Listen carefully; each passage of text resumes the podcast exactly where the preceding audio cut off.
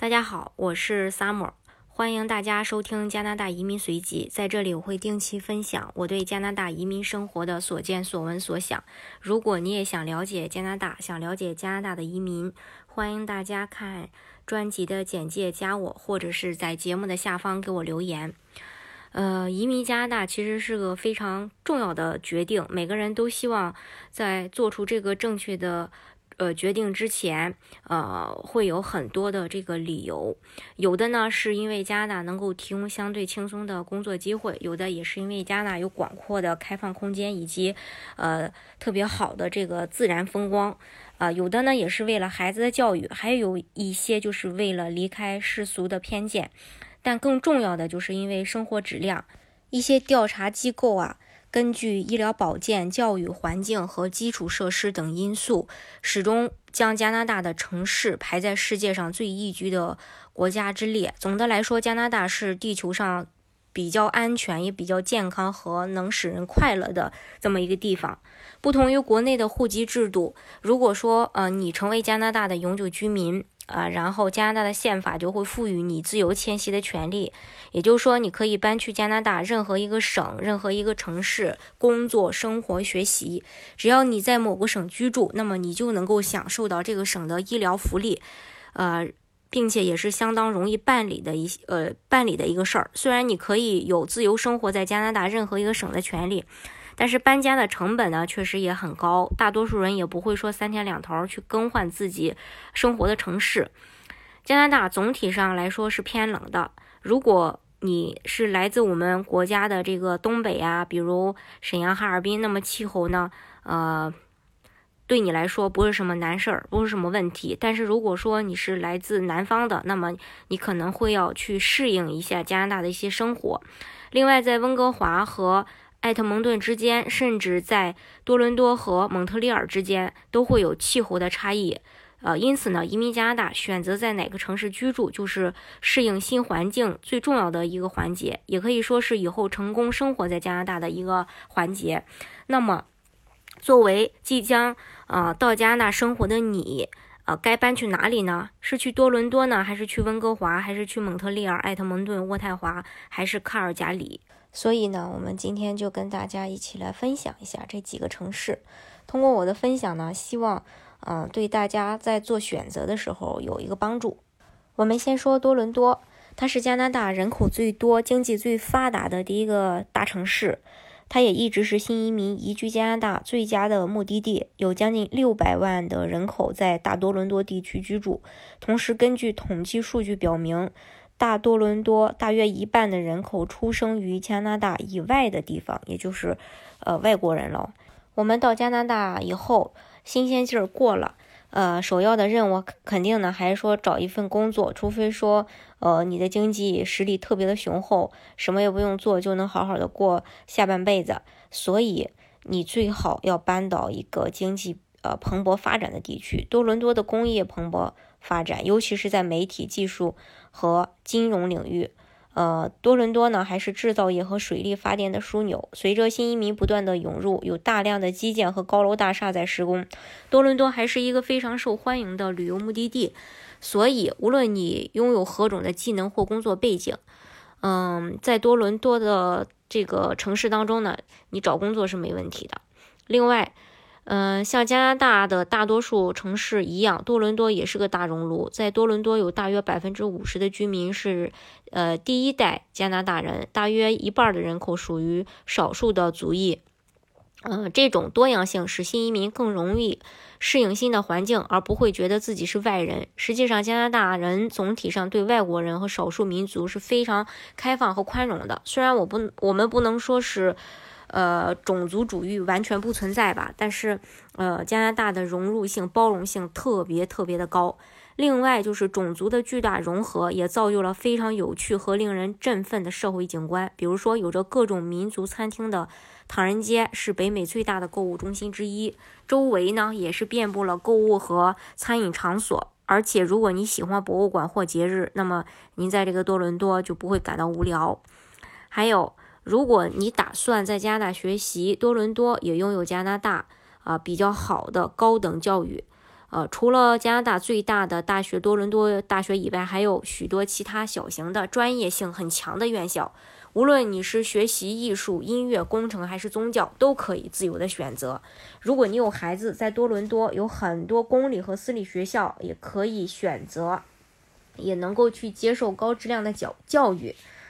呃，像加拿大大部分的地区一样，多伦多也有有着呃历史悠久的街区。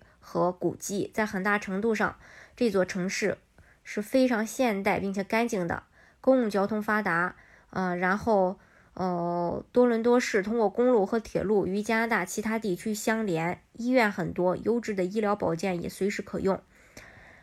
虽然多伦多很多好处，但缺点就是高昂的住房成本。近年来，房价和月租飞涨，这就使得年轻人和家庭。越来越难以住在市中心。多伦多市中心的房屋超过一百万加币，很多人都是在离市区越来越远的郊区去寻找住房，这也就意味着到城市的通勤时间更长。但是呢，也有人在 GTA 郊区的汉密尔顿等城市居住。这是关于多伦多。呃，说完多伦多呢，我们再说一个呃大家都比较知道的城市。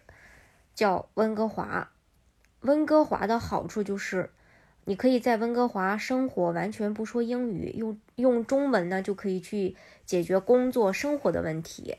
温哥华是加拿大的第三大城市，大温地区拥有二百五十万的人口，而市区内只有六十万人口。它的大多数居民生活在人口稠密的半岛上，被河流、山脉和太平洋所环绕。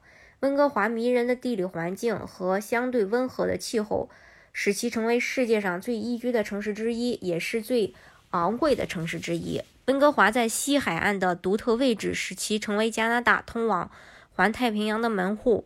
就国际贸易而言，它的港口不同于加拿大其他任何港口。但是今天，该市的主要产业是娱乐、科技和旅游业。诺基亚。呃，还有微软、英特尔、亚马逊等大型的科技公司都会在温哥华拥有分支。它还是许多小型初创企业的所在地。最新的移民政策使加拿大公司比以往任何时候都容易吸引来自国外的呃这个劳动力。对于拥有医学和工作经验的潜在移民而言，这也是个好消息。来自加拿大和亚洲的外国投资者也一直在推动当地经济和当地房地产市场的上涨。对于当地人来说，这不是什么好消息，但是对于投资者和建筑公司来说是好消息。许多加拿大富人和外国人渴望在温哥华，呃，就是在大温地区投资房产。跟加拿大其他城市类似，移民的不断涌入为温哥华提供了丰富的多样性。大约一半的城市居民属于少数民族，其中一半以上的是华裔。亚洲人在温哥华的影响力很强。温哥华的唐人街是加拿大最大的，但是唐人街只是整个城市中十个族裔社区之一。除了提供正宗的民族美食以外，你还可以通过其他博物馆和节日来体验温哥华的丰富多样性。温哥华举办各种的音乐和电影节，很多电影在温哥华拍摄并且制作。有时，呃，这里也被称为是北方的好莱坞。教育的话，UBC 是温哥华的五所公立大学之一，并且被公认为是世界上最高的高等教育机构之一。大温哥华地区还有有很多公立和私立的学校，提供各种学科的培训和学位。在这里呢。你将有广阔的太平洋，嗯，可以尽情的游泳、驾驶帆船去赏琼，还有令人印象深刻的北岸山脉。虽然城市里有摩天大楼，即使在市中心，你也始终可以看到北部雄伟的山脉。在晴朗的日子里，向南可以看到华盛顿的白雪皑皑的贝壳山。温哥华是北美唯一没有高速公路穿过市区的大城市。这让你感觉仿佛不在大城市当中。另外，史丹利公园占地一千零一英亩，还有许多较小的绿地，可以确保你随时可以在树林当中悠闲漫步。温哥华最好的就是气候，是加拿大气候最好的城市，冬天不冷，夏天不热，只是只是呢有段时间会下雨。温哥华很理想。住在温哥华的价格高昂就不足为奇。温哥华被列为是仅次于香港的世界第二贵的城市。但是，就像在大多数城市一样，你离市中心越远，住房价格就越便宜。因此，如果你不需要定期去市区，或者你更喜欢远离人群，那么你仍然可以在郊区找到一些价格合理的房产。呃，另外，除了温哥华以外呢，还有一个城市不得不说，这些年吧，也是越来越。被华人所知道，就是卡尔加里。卡尔加里以其牛仔竞技表演而闻名，也是加拿大新移民最受欢迎的目的地之一。人口约一百三十万，你可以找到大城市的便捷服务，而不必担心城市喧嚣的烦恼和高昂的价格。二零一八年，《经济学人》杂志将卡尔加里评为全球第四大宜居城市。石油和能源可能是阿尔伯塔。的经济推动器。实际上，卡尔加里拥有令人惊讶的多元文化。卡尔加里是航空技术和金融服务的枢纽，也拥有强大的零售和旅游业。近年来，阿省的经济增长也是超过了全国的平均水平，是所有省中增长最快的。卡尔加里的失业率呢，呃，在下降，个人和家庭收入却在上升。卡尔加里的工作机会也挺多，尤其是在科学技术、医疗保健服务和建筑方面。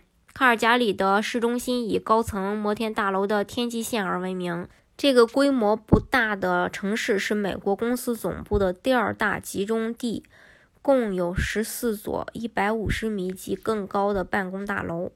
在卡尔加里为房屋支付的价格要比在蒙特利尔支付的价格要高，但是。仍然会远远未达到多伦多和温哥华的房地产价格。预算五十万加币可以在呃卡尔加里买房子。截止到二零一六年的人口普查，卡尔加里的少数民族约是百分之三十六，这个远远低于加拿大其他主要城市。但少数民族的人数却在增长。与加拿大其他地区一样，众多的少数族裔的餐厅反映了这种丰富的种族多样性。卡尔加里尽管有“烤汤”和“呃牛仔城市”之类的绰号，却有着令人惊讶的现代和繁荣的感觉。卡尔加里的牛奶节，呃牛仔节仍然是卡尔加里最大的年度节日，但卡尔加里实际上正成为艺术、音乐、戏剧和文化的温床。这个城市每年都会举办大量的节日庆典，庆祝的内容从电影、动画到 LGBT 有。各种各样的博物馆以纪念原住居民、中国文化、自然历史、体育、音乐和技术。卡尔加里同样也有数百所中小学，这些学校当中绝大多数都是英语，但也有少数的法语学校。卡尔加里还拥有许多专门的高中，其中一所专门为训练奥林匹克运动员而设计的。卡尔加里大学也是。呃，这个市最大的学位授予机构约有二点八万名学生就读。卡尔加里还拥有各种规模较小的学院和大学，提供文科、艺术与设计、宗教培训、技术培训、贸易技能等方面的学位和证书。在卡尔加里的市中心的高楼，呃，就是高楼群当中去看周围，你会发现许多公园和绿地。啊，它拥有大概。两万英亩的公园地，包括拥有十一平方公里的森林、草原和野生动植物公园。卡尔加里临近落基山脉，也是冬季体育活动的绝佳通道。另外，卡尔加里的冬季有持续数月的寒冷和大雪，但是如果你愿意学习滑雪、雪鞋和呃滑雪板，你可能会发现冬天其实也特别有趣。另外呢，还有一个城市不得不说，就是，呃，叫做加拿大的第二大城市。其实它之前是加拿大的第一大城市，后来被多伦多超越了，所以就成了第二大城市。这个城市呢，就是蒙特利尔。蒙特利尔就是大蒙特利尔地区有四百万的居民，嗯，它也是全世界第二大的法语城市。随之带来的就是蓬勃发展的经济。实际上，这个城市是众多行业的聚集地，包括航天航空、电子、软件和制药，以及旅游、纺织和烟草。蒙特利尔还有世界上最大的内陆港口。近年来，蒙特利尔已经成为北美的人工人工智能研究中心，吸引了像，嗯，Facebook、谷歌、微软、DeepMind，嗯，知名企业。如果你对 AR 领域有向往和抱负，请前往蒙特利尔，在这里你可以参与最激动人心的研发和研究。加拿大的公司正在积极从海外招募技术工人，特别是那些在软件、医学和工程方面具有丰富经验的人。作为加拿大法属的第一大城市，蒙特利尔拥有一些最有趣的多元文化。像加拿大大多数主要城市一样，蒙特利尔拥有来自世界各地的大量移民，综合城市的呃法国血统。那你将获得无与伦比的国际化的氛围。尽管法语是魁北克省的官方语言，但是蒙特利尔实际上是一个双语的城市。无论你走到哪里，都可以感受到自己在北美和欧洲文化之间去穿行。蒙特利尔以节日众多闻名，尤其是每年夏天举行的爵士音乐节、还有电影节、戏剧节。蒙特利尔对于 LGBT 群体有着非常宽容的。这个包容性对于体育迷来说，你可以参加一级方程式赛车大奖赛，像棒球、曲棍球比赛。蒙特利尔还是世界上最著名的马戏团——太阳马戏团的所在地。教育系统的话，在魁北克省稍微有不同。由于法语，这个法语是官方的，呃，授课语言，因此，如果你希望孩子用英语接受教育，那么你需要选择。私立学校，但实际上大多数学生还是接受了双语教育，尤其是具有高等学历的人，无缝转换英法双语成为小菜一碟的事儿。蒙特利尔也是拥有众多著名大学和大专院校的所在地。实际上，蒙特利尔是北美城市中高等教育最集中的地区，每百名居民当中有4.38名大学生。麦吉尔大学主要是英语授课，被公认为是，呃，加拿大最好的大学。蒙特利尔还有其他几所大学和机构，以及，嗯，十多个 CEGEP。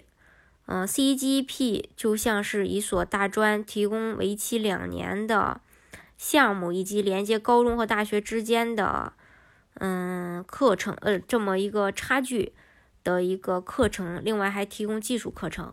蒙特利尔还拥有非常卓越的公共交通系统，拥有非常完善的公交、地铁和通勤列车网络。跟邻近的多伦多相比，蒙特利尔的生活成本很低很多。即使，呃呃，最近的这个房价在上涨，但是蒙特利尔的房屋的价格也是多伦多房屋价格的一半儿，或接近一半儿，或者三分之二的样子。原因有几个，首先，多伦多是一个更大的城市，就像整个国家的经济引擎一样，因此多伦多的价格肯定也贵。然后就是天气，虽然，嗯，多伦多和蒙特利尔差五个小时的车程，但是在气候舒适度方面比蒙特利尔要高一些。蒙特利尔的冬季要严酷的多，更冷、更暗、更湿。呃，另外。蒙特利尔它毕竟是法语区嘛，如果你不会说法语的话，那么你在蒙特利尔的生活、工作可能会有一些，呃，不是特别方便。这是关于这几个四大城市吧，这四大城市，呃，也代表了加拿大不同的一些气候特点，还有一些独特的呃文化。今天呢，我们先讲这四个城市。之后呢，有机会还会继续跟大家分享加拿大的其他的一些城市。今天的节目呢，就给大家分享到这里。如果大家想具体的了解加拿大的移民政策的话，欢迎大家看专辑的简介，加我，或者是在节目的下方给我留言。